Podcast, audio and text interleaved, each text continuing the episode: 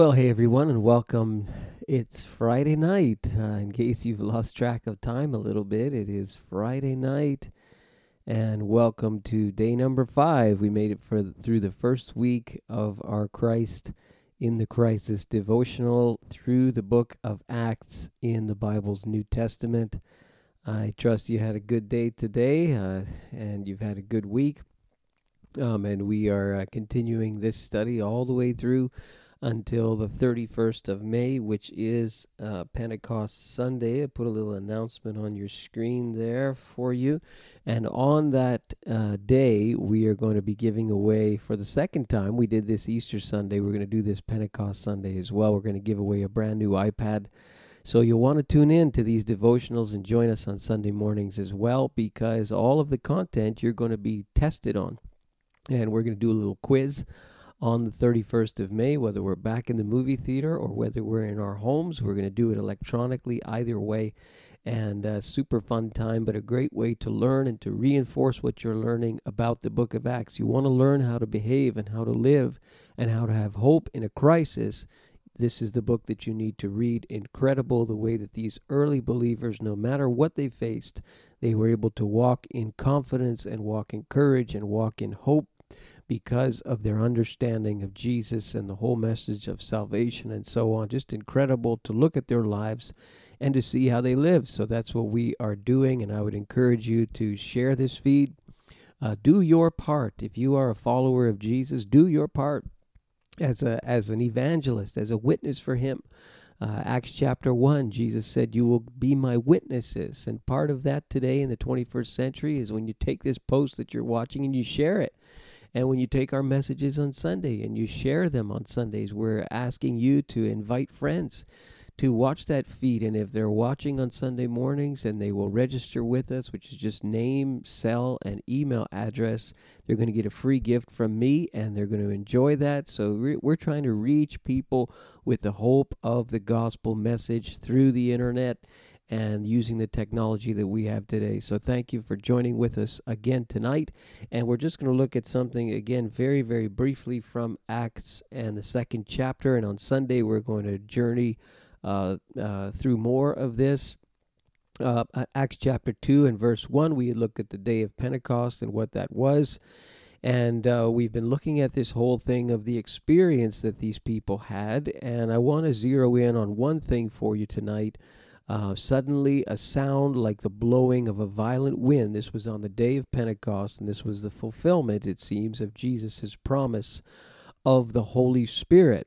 A violent wind, the sound of a blowing of a violent wind, came from heaven and filled the whole house where they were sitting. This appears to be about 120 people who were sitting there um, praying together. And uh, they saw what seemed to be tongues of fire that separated and came to rest on each of them. And all of them were filled with the Holy Spirit and began to speak in other languages as the Spirit enabled them. I want to talk about the fire for a few moments. Uh, I know everybody has all kinds of questions about the languages, but I want to talk about the fire tonight. And last night we talked about the wind. Uh, this appearance of fire, this uh, vision, it seems, again, Luke is reaching for language here, what seemed to be tongues of fire that separated and rested, came to rest on each of them. So if you picture it in your mind's eye, what he's trying to describe is a vision of what looks like some type of flames or fire that is inside this this room that they're in, most probably the so-called upper room. And the fire is active and it seems to uh, separate. So it's one mass of fire, presumably, and then it separates into these kinds of flames like tongues. Uh, that's the image that he used to describe it. But the, each of them rests on each of the individuals. Very interesting imagery that's used there by Luke, and here's why.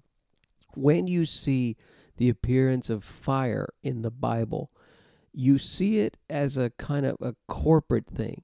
So in the Old Testament, when the children of Israel were being led through the wilderness, when they left Egypt and were headed to the promised land, you see a pillar of fire uh, that guides them. Uh, fire was the sign of the manifested presence of God. Sometimes that would be accompanied by smoke. And there would be this kind of when when they saw this fire, they knew that God was there. And here, okay, you see this fire in the room, but what happens to the fire doesn't just stay in the room. That maybe that would have been enough. But it says that the fire separated and rested on each individual. And the implication of this image is that the power of God, the manifest presence of God, is now available for each individual person. And so it's very specific what's being said here, very personal, very individual. Somehow it seems, even before we get into the languages and what went on after these languages were spoken, which we'll break down on Sunday morning, um, even if you don't know any of that, what you see is this this this uh, uh, their audible sound of wind which again is an image for the Spirit of God, and this visual uh, image of fire, but fire that rests on each individual. And it is as if what God is saying, just through what is heard and what is seen there, is the power of God is available for each individual now. And the promise of the Holy Spirit is just that that each individual is a uh, carrier of the power and the presence of God. Uh, for lack of a better word, carrier, okay? Um, and so this is very, very powerful for us today as believers. It means even if you're alone, even if you're not with other uh, uh, Christian believers and, and as we sometimes say, brothers and sisters in the Lord, even if you're alone, even if you're out there in the marketplace, and I know you're at home now, but you're going to go back, and we're all going to go back at some. And even when you're in an atmosphere where there isn't this sense of support from everybody else around you, you have the individual presence and power of God available to you through the Holy Spirit.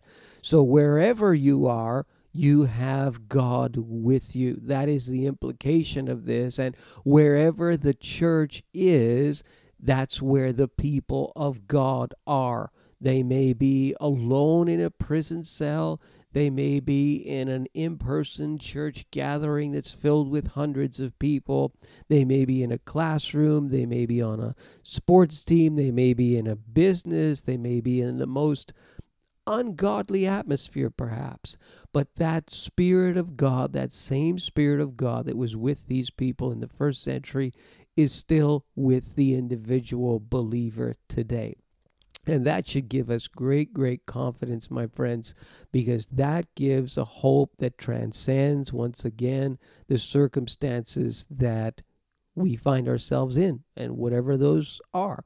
And those will change. I mean, if it's not a pandemic virus, there's going to be something else. There's going to be something else, whether it's a personal thing you're experiencing or something that communities and countries experience at the same time.